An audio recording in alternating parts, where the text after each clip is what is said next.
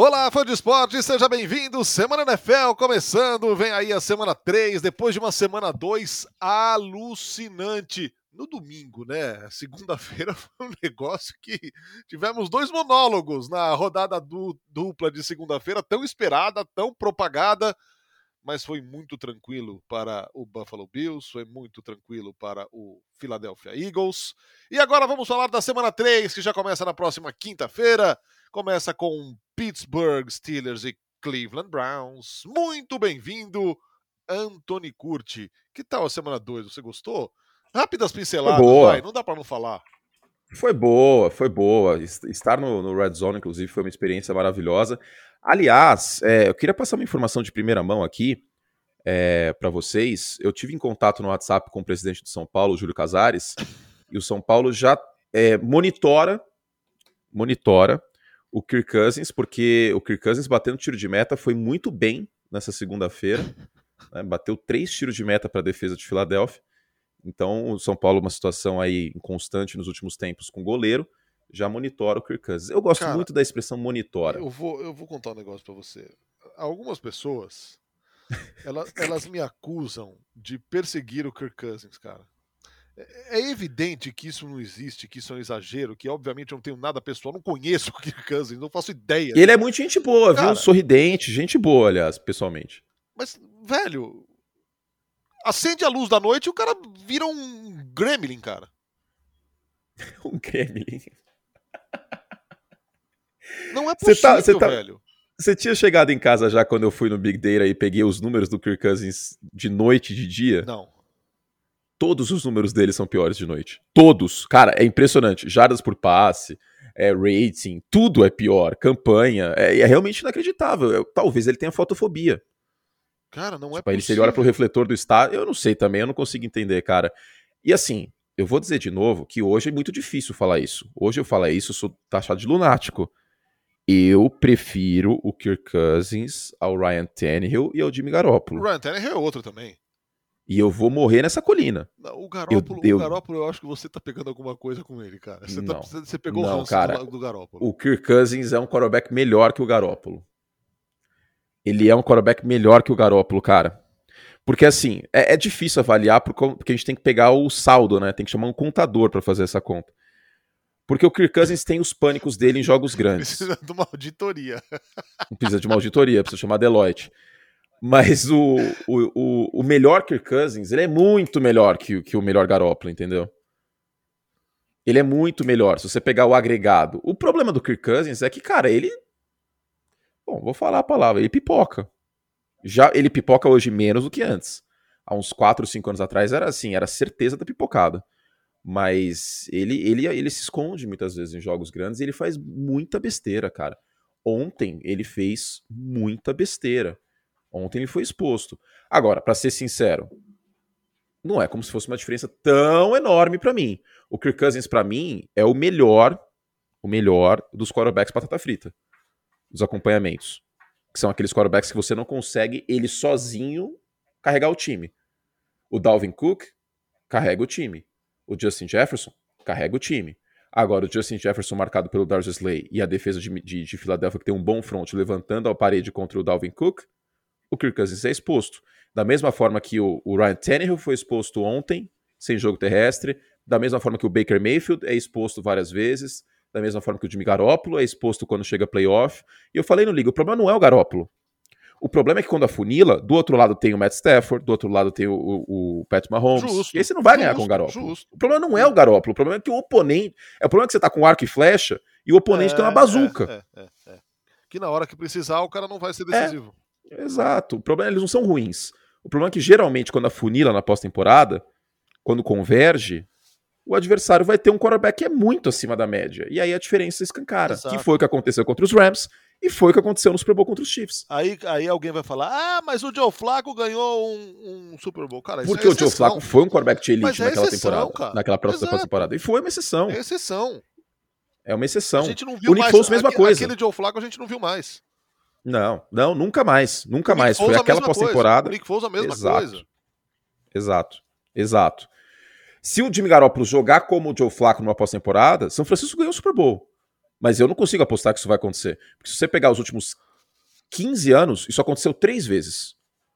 Três vezes em 15 anos, que dá 20%. Eli Manning em 2007, que depois fez uma grande temporada em 2011, aliás, e o Eli é um futuro Hall da Fama, e ele foi decisivo. O Garoppolo não tem essa decisibilidade. Eu acabei de inventar Nossa essa palavra. senhora. O beijo, Tite. Rumo ao Hexa. É... O Joe Flacco em 2012 e o Nick Foles em 2017. E diga-se que o Nick Foles tinha o melhor elenco da NFL na mão, hein? Disparado. O elenco de Philadelphia em 2017 era o melhor elenco da liga. Então, não vai acontecer de novo. É muito difícil, cara. Se acontecer uma vez a cada cinco anos. Se a gente for arredondar que foram pós-temporadas fora da curva, isso eu falei no Liga ontem também. A última vez que um quarterback mediano para baixo ganhou o Super Bowl faz 20 anos, que foi com Tampa Bay Buccaneers em 2002, o Brad Johnson, com uma das melhores defesas da história da NFL do outro lado. Numa época que o jogo era completamente diferente. O jogo era completamente diferente, era muito mais corrida que hoje. O linebacker não marcava tão bem o passe. As defesas jogavam com quatro defensive backs na maioria dos snaps e não cinco como hoje. Cara, era outro jogo, era outro esporte quase. Então, é... enfim, é quase como comparar o futebol nos anos 90 e o futebol hoje. Que evoluiu também. A NFL mudou muito mais até que o futebol. Então, enfim, é isso. É, eu acho que São Francisco vai para os playoffs. São Francisco com o Garoppolo tem chance até de ganhar a divisão. Mas para ganhar o Super Bowl, hoje, Narda, para terminar, eu apostaria em qualquer time da AFC no Super Bowl contra o Jimmy Garoppolo. Qualquer um. Denver com Russell Wilson se chegar, Cincinnati se melhorar, Kansas City, Buffalo. É... Cara, qualquer time que chegar da AFC. Até Miami com o Tua. Falando sério. O Garópolo não teria o jogo que o Tua teve, não. Nossa senhora. Não teria. Hum, hum, hum, hum, hum. Não teria. Até porque o sistema ofensivo do McDaniel é igualzinho do Kyle Shanahan, né? O Garópolo não tem, não tem braço para isso. E assim, não é que, ah, eu odeio o Garópolo. Se eu odiasse o Garópolo, eu falaria que São Francisco a temporada acabou. Não acabou a temporada. Eles provavelmente vão, vão para os playoffs, vão até ganhar a divisão, porque o piso do Garópolo é maior que o piso do Trey Lance. A amplitude térmica do, do, do Trey Lance é de grande Curitiba. É. Ninguém sabia se ia ficar em último na divisão, se ia ganhar a divisão. Com o Garópolo a gente sabe pode brigar pela divisão, mas brigar pelo Super Bowl, com o Trey Lance talvez brigasse. Com o Garópolo não vai brigar. É... Mas você falou do Tua, hein? Meu Deus do céu, cara. Que quarto período do jogo Miami. E, e, Buffalo, meu Deus, é difícil de pensar que. Hoje, é difícil pensar que alguém tire o título do, do, do Buffalo Bills, hein? Vai mudar o nome do Buffalo Bills em homenagem a um time aqui do Brasil. Sabia? Não. Em homenagem ao Corinthians Steamrollers, porque é um rolo compressor, cara. Cara. É um rolo compressor, é inacreditável. Sanidade. Que nível e que, que volume de jogo no ataque e que agressividade na defesa, cara. Que coisa de louco que tá aquilo ali. Não, e o que mais assusta é que é só o início da temporada. Assim, Buffalo vai ser 17-0? Não. Não vai acontecer. Eles vão ter o jogo da feijoada deles. Vai, ano passado vai. o Buffalo perdeu para para Jacksonville. Vai acontecer um jogo esquisito, um jogo de mais interceptações do Josh Allen. Agora, o Josh Allen ontem teve quatro touchdowns, teve oito jardas por passe, e o jogo terrestre funciona. O que aterroriza a NFL nesse momento é que o James Cook teve quase 5 jardas por carregado. Isso é aterrorizante. Porque como que você vai defender tudo? Não tem como. Não, e vou dizer um negócio, cara. O James Cook, a hora que você, você, tava, você tava provavelmente no. Provavelmente É, eu tava não, no outro você jogo. estava no outro jogo. É. Então, é, quando a gente olha o número frio, cara, o, o James Cook, ele empilhou esse monte de jarda aí no garbage time. Sim, Porque durante o jogo import- teve muita porta fechada pro jogo terrestre. Assim. O jogo terrestre, cara, o Singletary teve boas corridas no começo e de repente pff, desapareceu. É, Não conseguiu fazer mais mas nada. o, o, o que eu destacaria do James Cook é o seguinte: eu fui ver no Next Gen Stats. O James Cook teve sete tentativas contra front leve, seis homens ou menos, e quatro tentativas contra front neutro, sete homens. Aham. Front pesado são oito. Por que, que ele teve sete tentativas contra front leve? Porque a defesa está colocando seis no front para colocar cinco na marcação ao passe. Porque tem o Josh Allen com uma bazuca na mão. Então, isso acontece em Kansas City. Você vê o que o Pacheco jogou. Gente, novamente, Pacheco é o cacete. Pacheco. Pacheco. Pacheco. Pacheco. Me recuso. Então, quando, quando a defesa está muito preocupada com o quarterback de elite, como é o caso do Mahomes, como é o caso do, do Josh Allen, ela dificilmente ela vai lotar o box porque ela vai tomar pancada no jogo aéreo. Ela tem que escolher o veneno. E ela vai escolher o veneno do jogo aéreo, porque o jogo aéreo ganha mais jardas por jogada na maior parte dos casos, que o jogo terrestre. E é por isso que a gente falava do jogo terrestre dos Bills, porque se tiver um, um running back um pouquinho acima da média, contra box leve, vai ser uma, um festival. E o James Cook é um jogador leve. E é um jogador que pode ser usado no jogo aéreo em screen também. Contra esses boxes leves, ele pode ter um efeito muito importante pro resto da temporada. Agora, tá ideal? Não tá. Como você falou, teve várias corridas que ele foi stuffed, né? Que ele foi parado. Tem até o um número aqui. É, as duas que ele foi stuffed, aliás, Narda, foi com, com, com front com sete jogadores. E aí, as com seis jogadores, ele teve sete jardas por carregada. Então, isso é uma coisa para ficar de olho, porque o Josh Allen, como que você vai parar esse cara, velho? Hoje, ele é o melhor quarterback da liga. Tá ele é o mais talentoso? Tá Não, para mim é o Mahomes. Mas o, a fase do Josh Allen é algo. Gente, os Bills amassaram o Los Angeles Rams fora de casa, o atual campeão. E o Tennessee Titans foi a melhor campanha da UFC ano passado. Sem o Derrick Henry e com o Derrick. O que o, que o Derrick Henry fez nesse jogo? Cara, ele, ele foi de 143 jardas no último encontro e 3 touchdowns para 20 jardas no jogo de ontem. Em tipo uhum. 12 corridas. E vale lembrar algo muito importante. Cinco vezes ele foi tocado atrás da linha de scrimmage. Isso. Exato. A defesa dos Bills fazendo infiltração. O, a defesa dos Bills tem, para mim, a melhor dupla de safeties da NFL no Micah Hyde e no James Poyer. E a defesa dos Bills ainda não tem o Trey Davis White, que é um cornerback top 5. Essa defesa foi a melhor defesa da NFL no passado e tem um cornerback de elite. É por essas e outras que o Buffalo Bills, para mim, é o favorito ao Super Bowl. E já era antes. Não é overreaction de semana 1 e 2. Só foi um carimbo. Exato. Só tá confirmando o hype. Exato. Só carimbou. A semana 1 e 2, para mim, só carimbou que é o melhor elenco da liga e ainda tem o Von Miller agora. Cara, é inacreditável o que esse time fez e ele não fez contra papelão. Fez contra os Rams e contra os Titans. É. Então, é, é, assustador, cara. O Von Miller ontem teve cinco pressões em cima do Ryan Tannehill, não teve nenhum sack, mas teve cinco pressões, liderou o time. Mas teve mais um tackle para perda de jardas, já foram três na Exato. primeira semana e dois sacks, ontem teve mais tackle para perda de jardas. Você ainda tem nessa defesa o Greg Rousseau evoluindo, evoluindo o Carlos Passion. Cara, evoluindo, impressionante. O Shock Lawson também, a gente não pode descartar. É uma defesa que ficou mais nova, né? Porque o Jerry Hughes saiu, por exemplo, tal, no pass rush. E é um treinador excelente, o Sean McDermott. Excelente. E você lembra que eu, que eu. Teve até uma pergunta, eu acho, não foi no, no nosso programa? Se a saída do, do, do, Chico Barney ia mudar alguma coisa, tal, pro ataque dos Bills. Aí eu falei, não, porque você tem um quarterback de elite, vai chegar o Ken Dorsey agora. Cara, vai continuar a mesma coisa, porque o Josh Allen é um mamute. Assim, é, ele é um mamute. E, e, o Ken Dorsey tem experiência como quarterback, inclusive. Aliás, ele foi quarterback, técnico de quarterbacks do Josh Allen já. Em 2019, 2020. Ele era o coordenador de, de jogo aéreo dos Bills. Eu não, eu não tava preocupado com isso, nem um pouco. Nem um pouco preocupado.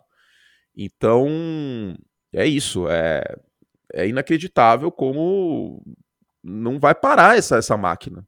Não vai parar. Deixa eu ver o calendário dos Bills. Pode ser que perca para os Dolphins, tá? Pode. Pode ser que perca. Jogo duro. Jogo duro. Mas hoje é, é o melhor time da NFL com Kansas City Chiefs logo na cola. Muito bem, vamos entrar na semana 3. Ficamos aqui de resenha, quase 15 minutos falando da semana 2. Acontece. Vamos falar de porque a semana mereceu, vai. Teve grandes viradas. Qual o Jets, cara? Olha o que fez o Jets. Nossa, isso foi inacreditável. Quer dizer, o que o fez minuto o Jets, e meio eles estavam. É, o, que fez... o que fez os Browns também, né? Exato, exato. Meu Deus, o que fizeram os Browns foi uma coisa assim, o foi o auge da incompetência. Esse tipo de coisa não acontece sem o Luke Se ele não fizesse o touchdown e ajoelhasse na bola, tinha ganhado o jogo, cara. É. Os Browns estavam um minuto e meio pro fim, estavam 13 pontos na frente. Aí a, a defesa de Cleveland, tudo que ela marcava acontecia o contrário. Ela marcava o, passe longo, o Flaco ia com o passe curto. Aí ela resolveu marcar o passe curto, o Flaco foi com o passe longo. Então, cara, isso foi muito na conta da experiência do Flaco. Ele, ele vai ser esse passador, esse quarterback nas próximas semanas? Não, não vai. Porque ele não, não vai conseguir estabelecer o mesmo nível de, de consistência que ele teve nessas campanhas finais. Mas a experiência do Flaco falou mais alto, cara. Eu acho que a gente tem que tirar o chapéu para isso. Sim, ele fez um jogo competente, cara.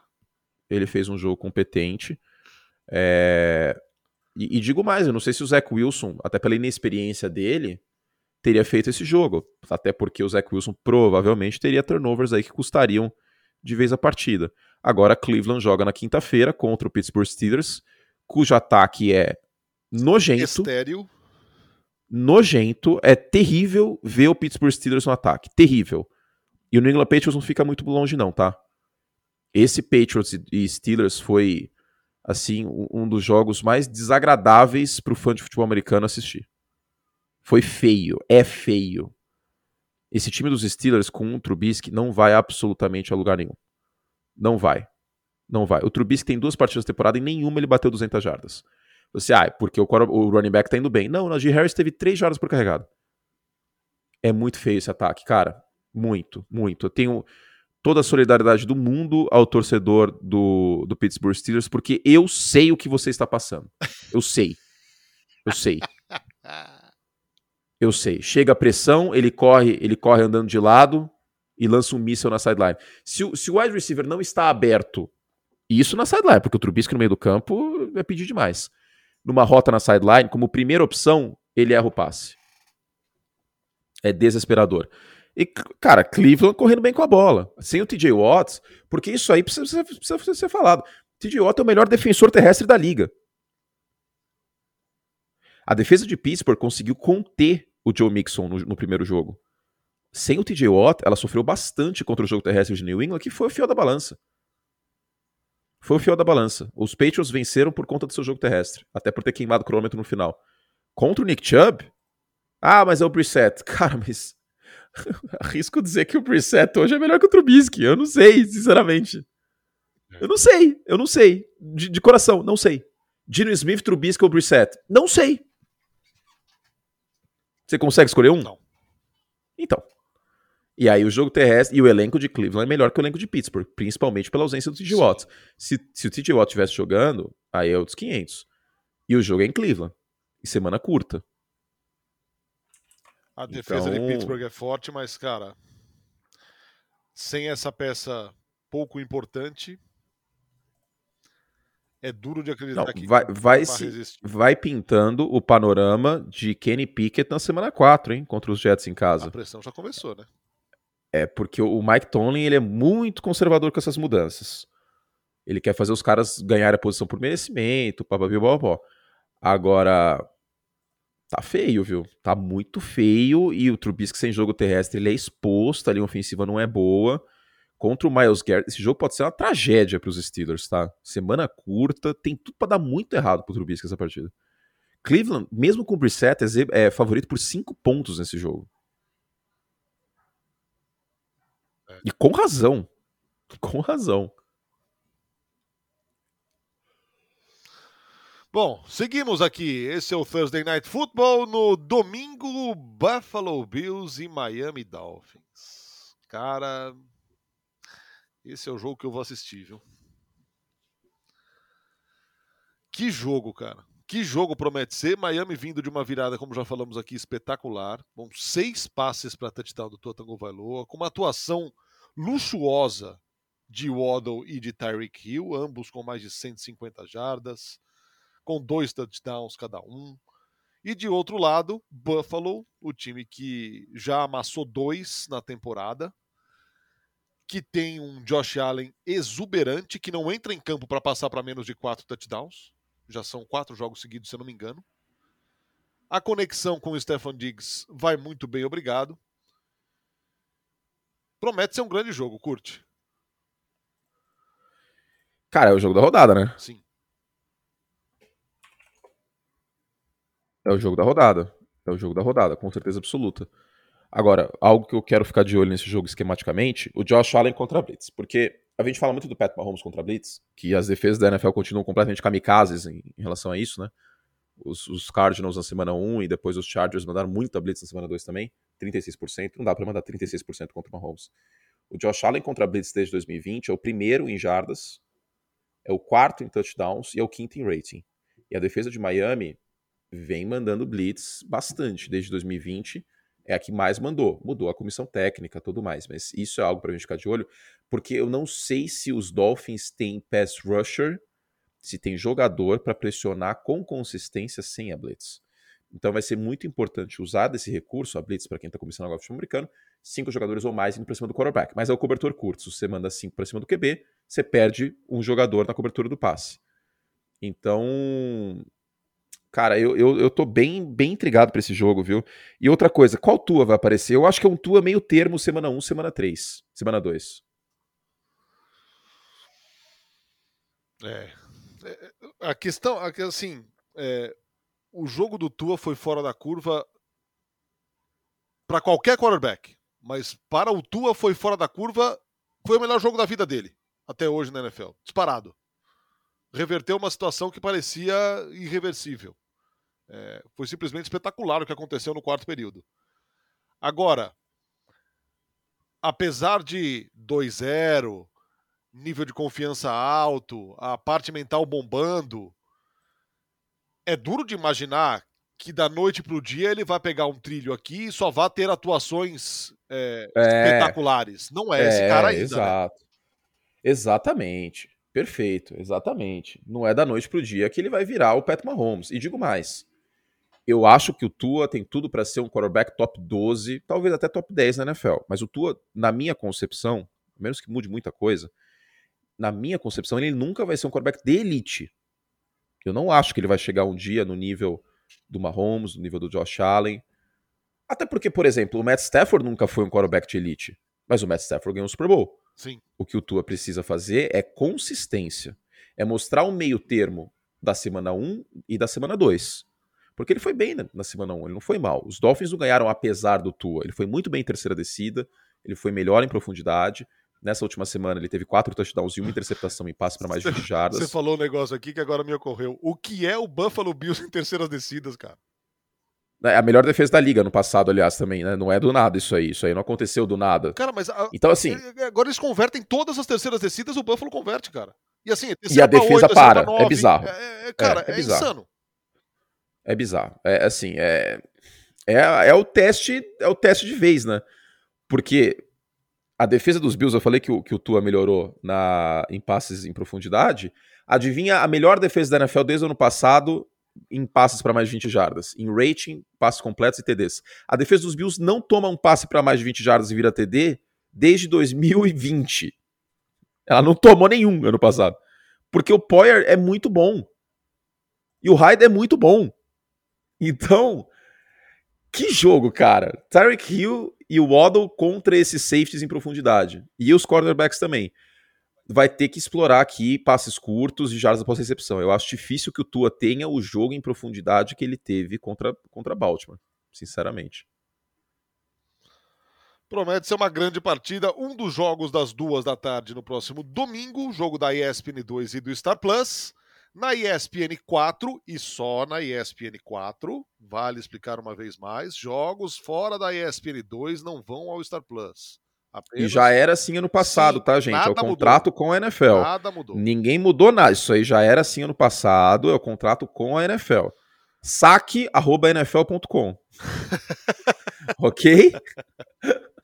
Não temos culpa, não temos culpa. Exato, e isso é fácil de explicar. A NFL tem um serviço de streaming. Se ela liberar tudo para o Star Plus, as pessoas vão assinar é... o Star Plus, que tem muito mais conteúdo além de NFL, e não vão assinar isso. coisas. É, tem, é simples de tem entender. A série... É simples de tem entender. a série Mike agora, tem Impeachment também, American Crime Story. Sarah Paulson está excelente nessa série, estou assistindo com a minha querida namorada. Beijo, Tainá. Do nada. Tenho que voltar a assistir. Muito bom, inclusive. Cara, essa, essas séries aí do, do Crime Story, da do OJ também é muito boa. É, enfim, voltando. ESPN 4, duas da tarde. Kansas City Chiefs e Indianapolis Colts. Esse jogo, ele um dia ao final da temporada regular passada, pareceu interessante. Hoje, não parece. É, é, passar pano demais dizer que eu tô ansioso para ver o Jonathan Taylor contra a defesa dos Chiefs? Não. Mas é a única coisa que atrai. Porque, cara, eu tô começando. Eu, ia, eu, eu vim pensando ontem, ontem a caminho da TV pro, pro Monday Night. Ai, eu ia pensando, é, enquanto, enquanto ouvia podcast, coisa do tipo, É, já dá pra gente começar a desconfiar do Matt Ryan? Uh, dá. Dá. Dá porque. Tá, tá sem sal, hein? Nossa, cara. Novamente sugiro aqui, e, e falta isso, né? Falta uma reunião de Matt Ryan com o Pô Fechou. Porque uma preleção do Luxemburgo, essas coisas não aconteciam, cara. Se, se tirar para os Colts fosse pelo Luxemburgo, os Colts não perderiam oito anos seguidos para Jacksonville, que teve, teve as duas piores campanhas da liga seguidas, 2020 e 2021. E o Matt Ryan jogou mal esse jogo. A linha ofensiva também não foi bem, sofreu muito sexo. Agora, o terror para mim não é nem o Matt Ryan, não é nem esse duelo aí do, do, do Jonathan Taylor contra a defesa dos Chiefs. O BO é que o coordenador defensivo dos Colts é o Gus Bradley, que o Mahomes já enfrentou sete vezes. O rating do Mahomes contra defesas do Gus, Bradley, do Gus Bradley é 75, ele tem 17 touchdowns e duas interceptações. Isso contra Raiders e contra Chargers. Hum. Porque o Bradley, ele roda muito cover tree, ele roda muito marcação em zona. O Mahomes vai destruir essa defesa se ela não conseguir pressionar o, o, o Mahomes com frequência. E outra coisa, se o Shaquille Leonard, linebacker, não jogar essa partida, e isso fragiliza muito o sistema de Indianápolis, esquece, não tem possibilidade de Indianápolis ganhar esse jogo. Ele não jogou na semana 2. Fiquem de olho no relatório de treino uh, de Indianápolis, se ele tá treinando, se não tá, porque se o Shaquille Leonard não jogar, eu acho virtualmente impossível os Colts ganharem esse jogo, porque o Travis Kelsey vai deitar, rolar da pirueta, fazer o que quiser no meio do campo. Então, assim, é, é, um jogo que o favoritismo de Kansas City é gigante, né? O jogo é em Indianapolis, mas Kansas City é favorito por uma, pelo menos um touchdown. 5 e 25 na ESPN 2 e no Star Plus. Tampa Bay Buccaneers e Green Bay Packers. Cara, esse é outro Quem que jogo. joga esse jogo aí, então, hein? Então, Quem que joga? Então, o Mike Evans fez aquela burrice e tá suspenso. Luiz Fabiano. Exato. Entre bater o pênalti e a briga, eu prefiro a treta. Ajudou na briga, ajudou na briga. Cara, Godwin machucado. Julio Jones machucado. Desfalque na linha ofensiva. Que tragédia. A instituição Tom Brady Pistola apareceu na semana 2 esse ano, cara. É cedo. Tá certo que ele tem outros problemas além daqueles dentro do campo, parece. Mas. Tanto no pessoal como no profissional. Ô, louco, meu! É... Apareceu cedo dessa vez, hein? A instituição Tom Brady Pistola. E não adiantou muito, né? Não. Porque eu vou, eu vou falar baixinho aqui, os Buccaneers estão 2-0 por causa da defesa, tá, gente? não é por causa do Tomás Eduardo, não, é por causa da defesa que esse time tá 2-0. E eu vou te dizer que é um 2-0. Não é o 2-0 dos, dos Giants, que eu desconfio um pouco mais. É um 2-0. 2-0. 2-0. Tipo, você pega. Eu, eu tenho até dificuldade de colocar o, o, os Buccaneers no Power Ranking. Eu não sei onde eu coloco. Eu acho que eu coloco no top 5 por causa da defesa. Mas o ataque dos Bucks está feio. Tá. O Brady não conseguia conectar em profundidade nesse jogo contra os Saints. A coisa foi começar a melhorar quando o Marshall Letmore também foi expulso na briga. O Conca até me perguntou nessa hora, no Red Zone. É, e aí, Curte, quem que perde mais? O Mike Evans ou o, os Bucks com o Mike Evans ou os Saints com o Letmore? Eu falei, cara, os dois perdem igual, mas sinceramente, o que o Marshall Letmore está jogando hoje arrisco dizer que New Orleans tem um problema relevante para o resto do jogo. E teve. Porque o Marshall Letmore, nessa... e ele sempre coloca o Mike Evans no bolso, tá? O Mike Evans ficou pistola porque o Marshall Letmore sempre coloca ele no bolso. Sempre, sempre, sempre. E o, e o Letmore nesse jogo, como defensor mais próximo, 2 de 4, 17 jardas o Tom Brady. É, e, assim, a, a, a, tensão no jogo era, era palpável nesse nível, é, e a gente viu essa treta, é, o Mike Evans perdendo completamente a cabeça, o Tom Brady pistola muito cedo na temporada. Esse aqui é um matchup que tem enchido o saco do Tom Brady, velho. É.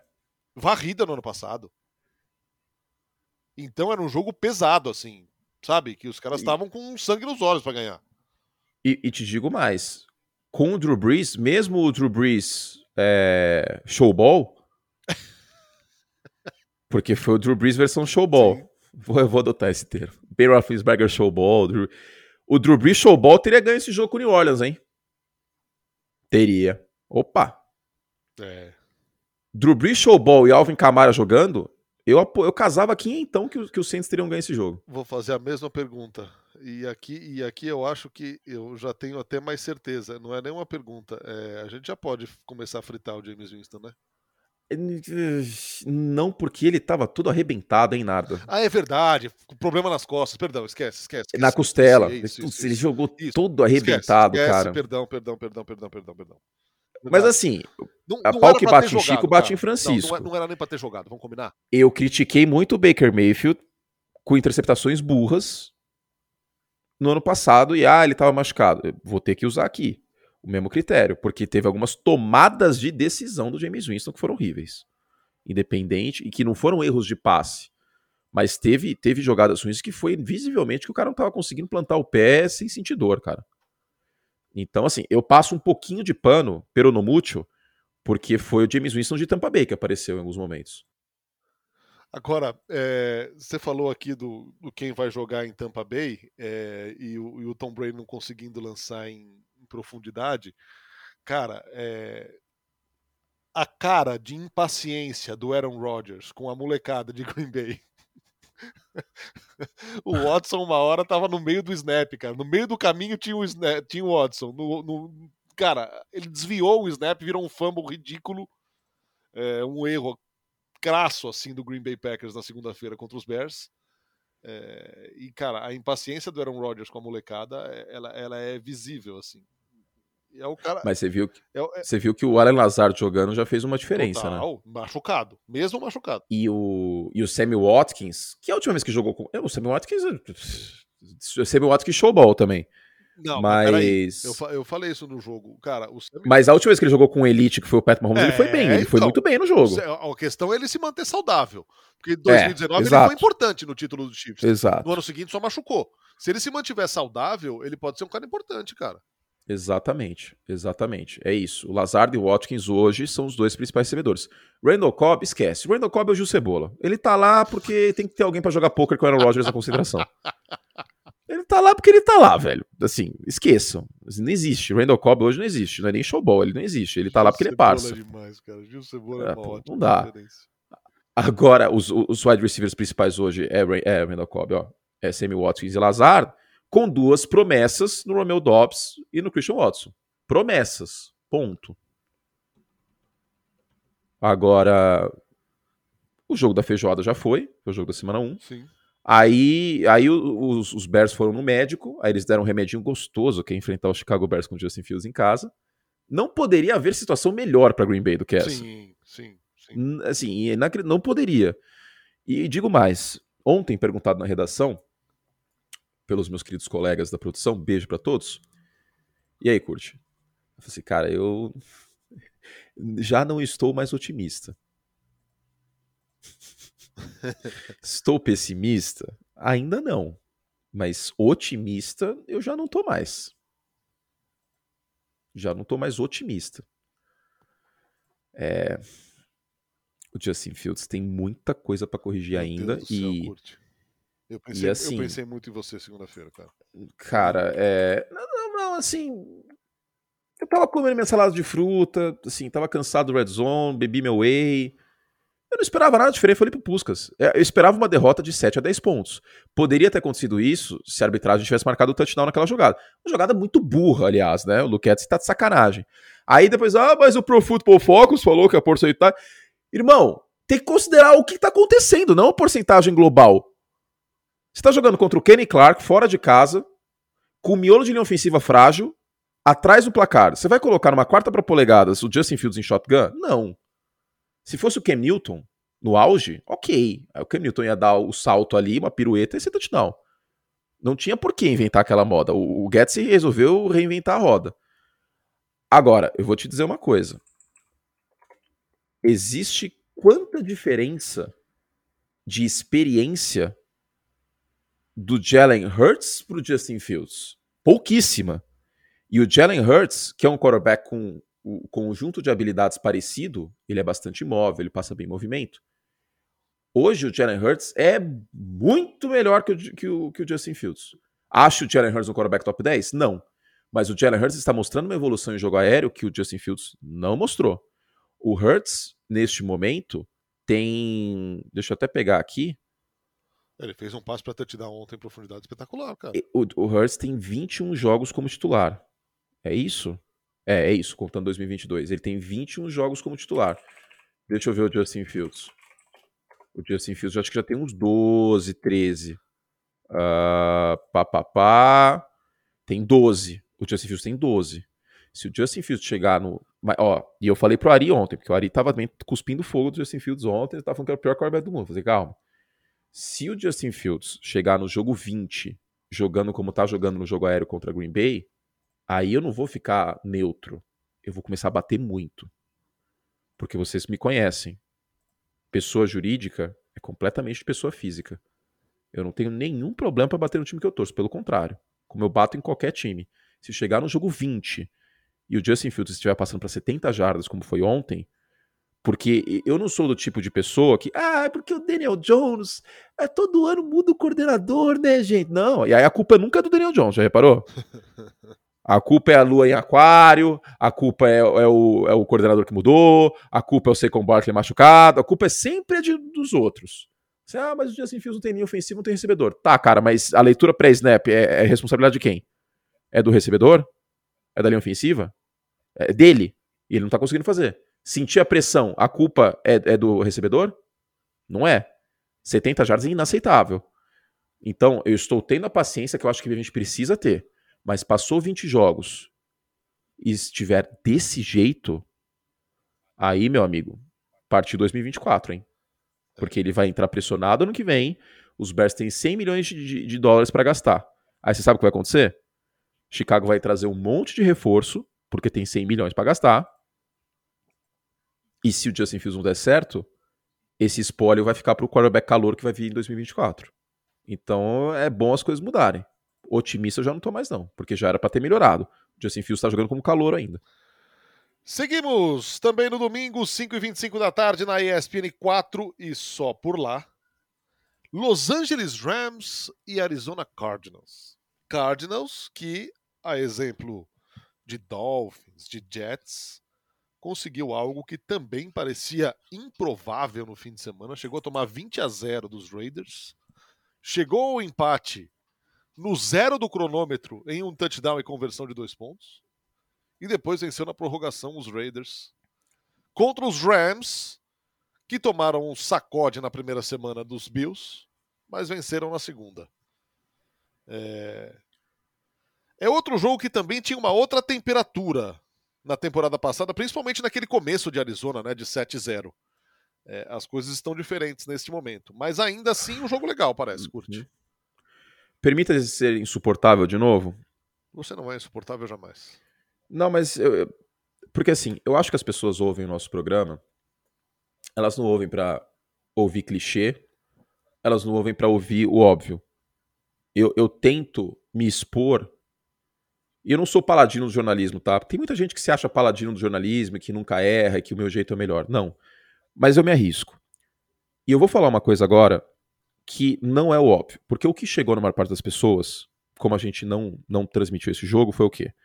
Just, o Justin Fields, Kyler Murray é incrível. Nossa, como ele é bom. Kyler Murray é um jogador dinâmico, faz grandes jogadas, fica 20 segundos com a bola na mão e vira o jogo, e ele é incrível. Nossa, ele é maravilhoso. Kyler Murray é pintado como o Ronaldinho Gaúcho, sendo que o Kyler Murray é o Denilson.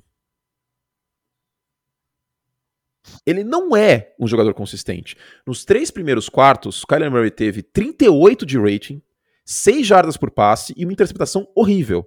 Os Cardinals estavam 20 a 0 também por conta do Kyler Murray. Só que vai chegar nas pessoas o quê? O perfil da NFL nos Estados Unidos postando o Kyler Murray dando pirueta. Vai chegar nas, nas pessoas vídeo no zap do Kyler Murray com 20 segundos com a bola e entrando na endzone. É isso que vai chegar nas pessoas. Os highlights. Ele não jogou bem essa partida pregando emprestado uma expressão, a falar que tá tudo bem é resultadismo. Porque ele não jogou bem na semana 1. E, e ele jogou um quarto em nível de elite, e isso eu tiro o chapéu. nessa temporada e jogou sete quartos como um quarterback abaixo da linha de Garópolo. Ele é o principal culpado, Narda? Não. É uma diretoria que não conseguiu repor a saída do Christian Kirk, que foi muito caro e não tinha que renovar. Não tinha como pagar 19 milhões para ele ficar. Eu, eu, entendo. Não tinha como. Né? Jacksonville tinha dinheiro para gastar e Arizona não podia se dar esse luxo. Mas tá fazendo falta o Christian Kirk. Uma linha ofensiva envelhecida. Uma defesa que o principal pass rusher é o J.J. Watt, que simplesmente não consegue ficar saudável e não está saudável nesse momento. E o Cliff Kingsbury, que não deveria ser técnico na NFL nesse momento. Eu não acho que o Kyler Murray é o principal culpado, tá, gente? E eu tento, na medida do possível, embora eu tenha minhas críticas, ser o mais justo possível. Mas não achem que o Kyler Murray é um gênio, porque ele não é consistente. O Kyler Murray sou eu no colégio. Eu estudava para passar. Não, assim, a gente fala, a gente fala muito do, do, do Kingsbury, do Cliff Kingsbury na, na reta final da temporada passada, esse derretimento que é um histórico na carreira dele. É, mas também tem muito de Kyler Murray ali, né, né Curti? O Kyler Murray do começo da temporada era um, o Kyler Murray do final da temporada era outro completamente diferente, levando-se em conta que ele teve uma lesão no ano passado também e passou um tempo fora. Aí é conta, aí eu dou totalmente a conta pro Kingsbury, porque o ataque é pobre. O que, que a Arizona faz? E agora eu vou meter o Luxemburgo. É aqui que vem a atualização. eu amo, pô, fechou. É, Arizona vai rápido para a linha, sempre com quatro recebedores. Não sempre, a maior parte dos casos. Como não tem variação de formação, muitas vezes tal, não é difícil pegar o que a Arizona faz. E aí tem um ponto que o Kyler não tem culpa, que ele é um quarterback mais baixo. É mais difícil ele completar passes no meio do campo. É mais difícil. Até porque o DeAndre Hopkins é um cara que vai muito bem nas pontas e, e, e jogando isolado. E agora, se ser o Christian Kirk, completar esse espaço no meio do campo vai ficar ainda mais difícil sem um slot receiver. Tem um Rondell Moore tal, mas é segundo anista, tá com problema de lesão tal. Então, é... eu, eu não vejo a Arizona chegando na pós-temporada. Essa lesão do Trey Lance foi terrível para Arizona, porque agora com o Garópolo o piso é maior na divisão. Então, é um ataque pobre e o principal culpado, novamente, chama-se Cliff Kingsbury, não é o Kyler Murray. Você não acha esquisito que as melhores jogadas do Kyler Murray são no improviso? É, e o, o, o Não é estranho? O, não deveria ser o contrário no futebol americano? O touchdown do empate foi bem isso, né? 21 segundos é, com a bola. Uma proteção absurda, teve todo o tempo do mundo. Volta no campo, vai para frente, vai para trás e aí encontra lá no fundo da endzone green. É, é isso que eu fico chocado, cara. Por isso que eu falo que o Cliff Kingsbury é o principal culpado. E não é sempre jogar no do treinador, tá, gente? Porque às vezes a culpa é igual. Trubisky e Matt Nagy. Os dois horríveis. Agora, nesse caso, gente. E aí, e aí eu vou dar o boi pro, pro, pro Kyler Murray. Porque se não fosse o Kyler Murray, esse time não teria ido pros playoffs, não, viu? Foi nos improvisos do Kyler Murray. Agora, no futebol americano, não dá para jogar toda a partida no desespero como se estivesse no quintal de casa. Não vai funcionar, não tem, não tem como ser consistente assim, entendeu? Esse é meu ponto. Não tem como. Não tem como. Porque não dá para ter consistência. Toda jogada dá certo o improviso. Porque aí não é improviso. Então, Arizona é muitas vezes salvo no improviso no talento do Kyler Murray, que é sim um jogador com momentos geniais.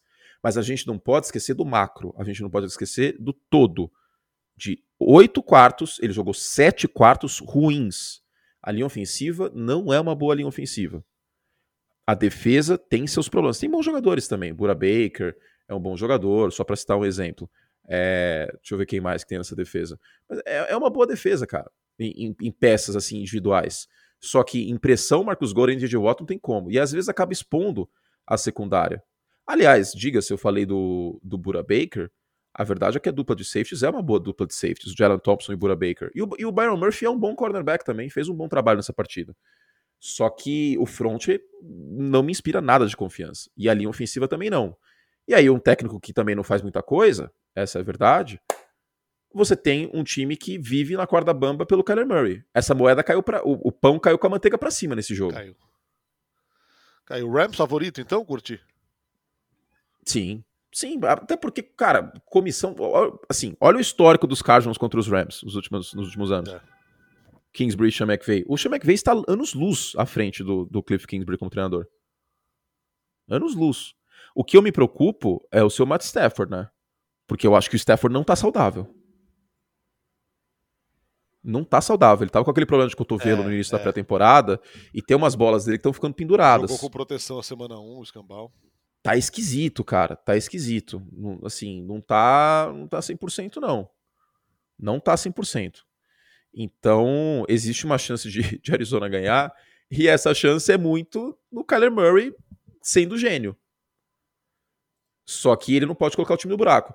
E antes que alguém vire e fale, ah, curte, odeio o Kyler Murray, porque vai acontecer, o seu Joe Burrow é outro que tem culpa no cartório, hein? Nossa, se ele quiser De segurar ar, mais um pouco a Joe- bola também, pode, né? Então, é outro, que não adianta jogar o último quarto só. Na NFL não adianta você jogar só o último quarto, porque o Joe Burrow está jogando só quarto período. E só a terceira descida também, né? Porque a primeira e a segunda descida é uma tragédia. E é outro que a culpa maior é do Zach Taylor. Não é do Burrow. Assim como a culpa maior não é do Kyler Murray. Mas o quarterback, por ser o líder do time, tem que arrumar a casa. Então, enfim, é, são coisas que precisam mudar. Porque senão a Arizona vai continuar no, no, no, Deus nos acuda. E você pegar o calendário de Arizona, Narda, jogo difícil agora contra os Rams, aí tem um certo alívio contra a Carolina. Mas semana 5 pega a Filadélfia. E semana 6 pega Seattle em Seattle, que não é nem de perto um jogo fácil. O Denver Broncos viu muito bem como é isso. Então, ainda sem o DeAndre Hopkins, e aí volta o DeAndre Hopkins na semana 7, mas volta o DeAndre Hopkins mar- marcado pelo Marshawn Lattimore contra os Saints. E volta com ferrugem. E aí na segunda metade de temporada, Arizona joga contra Tampa Bay, no horário nobre. Arizona tem dois jogos contra São Francisco. Arizona pega o Los Angeles Chargers. Arizona joga em Denver, na altitude, que nunca é um jogo fácil também. O único jogo fácil de Arizona na segunda metade, sabe qual é? O Atlanta Falcons. Só que o Atlanta Falcons não é o saco de pancadas que parecia que seria. Não é. Porque o ataque tá colocando pontos no placar. Não é. Exatamente. E diga-se, só pra pegar aquilo lá, falei assim, ó, eu não sou paladino de jornalismo, eu erro bastante também. O Drake London tá me fazendo queimar a língua. Tá jogando bem o calor do- do- dos Falcons, tá? Eu não esperava que ele fosse conseguir criar separação com consistência. Achava que ele ia ter problema de drops. Vem sendo um ponto positivo nesse time de Atlanta, o, o Drake London. Aliás, Atlanta e Houston são dois times que eu achei que seriam uma várzea Fato. esse ano. Fato, e já não são. E não é uma várzea. Talvez não. não tenha nenhum time várzea esse ano na NFL. Por enquanto, não. Pode podem vir a ser, mas por enquanto, não. arrisco dizer que o único time que eu estou realmente decepcionado é Carolina. Também por causa do treinador, viu? Também por causa do treinador. O próprio Detroit Lions, cara. Sim, mas você lembra que a gente comentou que o Detroit Lions é um time que podia até ter campanha positiva. Detroit tem 35 pontos por jogo. Cara, E contra duas defesas boas. Olha o que Philadelphia fez com o Kirk Cousins. Detroit colocou 35 pontos no- no- no- na defesa dos Eagles semana 1. exato. Então, e- Det- e não, assim- não- cara, não tem mais bobo, como diria Galvão Bueno, não tem mais bobo na NFL, não cara. tem, não tem, assim, é, Esse ano não tem. não tem, não tem time que vá ter sossego é, enfrentando um Lions com o Penny Sewell e Aiden Hutchinson, cara. O Hutchinson, impacto imediato, velho. E o DeAndre Swift tá muito bem. Amon Ra, Deus das recepções. Sim, o cara a tem Monra 8, muito 9 bem, recepções cara, por jogo. Muito bem. E aí você olha na NFC, que é polarizada, como a gente falou, a, questão, Seattle. a questão é que se, a hora que você empolga tem o câmbio automático, né? É, é o Jared Goff, exato. Mas ele tá, tá azeitado, tá azeitado, tá bonito. Ali a ofensiva tá boa, o jogo terrestre tá funcionando, tá bonito. Tá, tá passando a marcha sem subir a rotação, tá lindo. Quem que você olha na NFC e fala, putz, esse time é uma várzea? Assim, não uma várzea, mas não é forte. Seattle, mas vai jogar no Lumen Field. É. Aí você olha na AFC, nesse momento não tem nenhuma várzea na AFC. Não. Porque o Cleveland Browns não tem quarterback, mas tem um belo elenco. O Tennessee Titans, talvez, mas o Tennessee Titans tem uma boa comissão técnica. Eu acho que esse 2-0 aqui é um 2-0 que não é um 2-0 tão feio, porque perdeu para Buffalo, que é o melhor time da NFL, fora de casa, e perdeu para os Giants, com os Giants indo para conversão de dois pontos. Aquele jogo poderia ter para prorrogação. É, E os Raiders, que é o outro, um outro 2-0 na, na AFC, é um 2-0, ta- é um 0-2, aliás, desculpa, que tem elenco melhor do que muitos times na liga. E Cincinnati vai engrenar o outro 0-2 da AFC. Então, esse ano, a, a grande frase do Galvão para se referir à Venezuela, quando a Venezuela jogava, não tem mais bobo, amigo. É, vale. É vale. isso, é isso. Eu acho que o- pior, arrisco dizer Aliás, eu vou montar meu Power Ranking hoje. Eu acho que o pior time da NFL hoje no meu Power Ranking é o Carolina Panthers. E também não é o pior time. O Carolina Panthers esse ano é melhor que o Jacksonville Jaguars ano passado, por exemplo. Carolina vai roubar jogos. É que o Baker tá, tá feio, né? Nossa. Baker tá feio. Bakerzão tá. Cara, dois jogos. É, a partir do momento que o Baker chega, você fala: a Sam Darnold é banco certeza. Ih, aí com é duas tá semanas, tá machucado. Aí com duas semanas já não deixa de ser, já não passa a ser uma certeza tão grande assim, não, cara. É, a sorte do Baker é que o Sam Darnold tá é. machucado. Que tá feio. Assim, e, e, aí, novamente, eu volto naquele ponto do porquê precisa de quarterback. O McCaffrey fez a dele. Carolina passou de 100 jardas com ele. Só que hoje, na NFL, você vai precisar de quarterback, cara. Ainda mais fora de casa. Baker jogou muito mal esse jogo. Jogo muito xoxo. Então, cara, é, é difícil. Você montar um power ranking hoje é, é bem difícil. É bem difícil. Eu, como eu falei, eu eu acho que eu concorreria Carolina entre o 22 Mas a diferença de Carolina para Houston, para New York Jets, para Atlanta, para Chicago é pouca, viu? É pouco. E tem uma classe média aqui que a diferença é minúscula. Se você pegar de New Orleans, New Orleans era o meu 13 terceiro no Power Ranking semana passada, para New England, que era o vigésimo, a diferença é muito pouca. Muito pouca. A NFL, tudo que a gente esperava que fosse acontecer, que era uma, uma temporada equilibrada, está acontecendo. É, as duas primeiras semanas são animadoras. Seguimos aqui, já passamos de 50 minutos, hein? San Francisco Não, tá 49ers e Denver Broncos. São Francisco agora de Jimmy Garoppolo, agora não, de novo de Jimmy Garoppolo. É, Espera-se que com George Kittle ativo para o jogo. E um Denver, que eu vou te contar uma coisa, curte. Eu já esperava mais em duas semanas do Denver. Ah, é, com certeza. Assim, tem que considerar que houve ausências, né? O, o, o Jury saiu no meio do jogo com lesão no ombro, o Petzer tem também, o Justin Simmons não jogou. Mas 0 de 5 na red zone é inaceitável. Você sabe o que eu acho que pode estar sendo um problema? Porque assim, o que aconteceu domingo foi inexplicável, né? A torcida fazendo contagem do play clock. Nossa, cara. É in inexplicável. É, sim, é algo que não pode acontecer na NFL. O que está acontecendo na minha concepção é o seguinte: o Nathaniel Hackett era o quê em Green Bay? Coordenador ofensivo. Ele não ficava no campo. Ele ficava na cabine e aí ele conseguia ver o jogo mais fácil para fazer as orientações tal, e, e quem chamava o ataque era o Matt LaFleur. Ele estar no campo agora, eu acho que ele está se enrolando. E não é pouco. Está se enrolando bastante. E, e assim, parece enferrujado, né? Chamando o ataque. Porque ele não chamava o ataque em Green Bay, a responsabilidade era do Matt LaFleur. Demorou até começar a colocar o jogo terrestre mais envolvido, porque o jogo terrestre estava funcionando no primeiro tempo. E aí ele continuava passando a bola como se não houvesse amanhã, que é um erro, na minha concepção. Foi um grande erro. E. Enfim. É, eu tô preocupado já, cara. Eu, eu, eu, até. Eu até falei ontem com, com o Davis. O Denver Broncos era um time que eu achava que ia para Libertadores, hoje tá brigando pela Sul-Americana. É. Pode ser que mude, mas em meio a essas lesões e. É, tá xoxo, né, cara? E, e, e é mais um. É vão achar que eu só culpo o técnico, né? Só que nesse caso aqui, eu acho que a diferença não é muita do, do Russell Wilson pro, pro Hackett, não, hein? Porque vale lembrar que o Russell Wilson não jogou a pré-temporada, Narda. Tá enferrujado. Sim. Nos dois jogos. Sabe por que eu digo isso? E aqui eu não coloco. Eu, a, o, a maior besteira é do Hackett para mim, tá? Tá nítido. Mas o Russell Wilson acho que também é um grande culpado, porque é curioso, né? Que nos, nos dois jogos, no segundo tempo que ele foi jogar melhor. Eu acho que ele tá sem ritmo de jogo.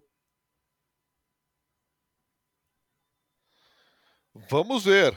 Agora, e do outro lado, Francisco Garopolão. Agora, é. Garopolão, dividir. A beleza. Você viu o que, que o Shanahan falou? Que? Foi perguntado na coletiva, e aí, como que tá o Garópolo? Ele, ah, jogou bem, continua bonito.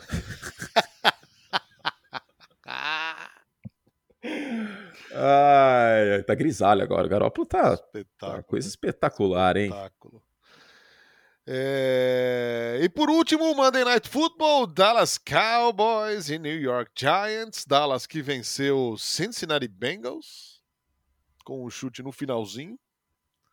E o New York Giants que tem surpreendentes 2 a 0 na temporada. Temo pela vida de Daniel Jones contra Micah Parsons. É... Ó, o Micah Parsons liderou o time em pressões na semana passada. E assim, é... a linha ofensiva dos Giants vai ter que ter um belíssimo jogo contra ele. Porque, e, Carolina, que tem, tem talento aqui no front, tá? O Brian Burns, por exemplo. Carolina conseguiu pressionar o Daniel Jones em quase 40% dos snaps. Pressionado, o Daniel Jones teve 4 passe, 4 jardas por passe e menos de 50%. O Daniel Jones pressionado, cara, ele é terrível, terrível, terrível, terrível, terrível, terrível. O que o Kirk Cousins fez ontem, que ele não faz todo o jogo, tá? Defendendo um pouquinhozinho o Kirk Cousins. Ele não faz todo o jogo. O Daniel Jones faz todo o jogo quando é pressionado. Se o Daniel Jones é pressionado, é tragédia. Então, olho nisso do outro lado. Vamos ver se o Kayvon Thibodeau volta, se o Aziz volta.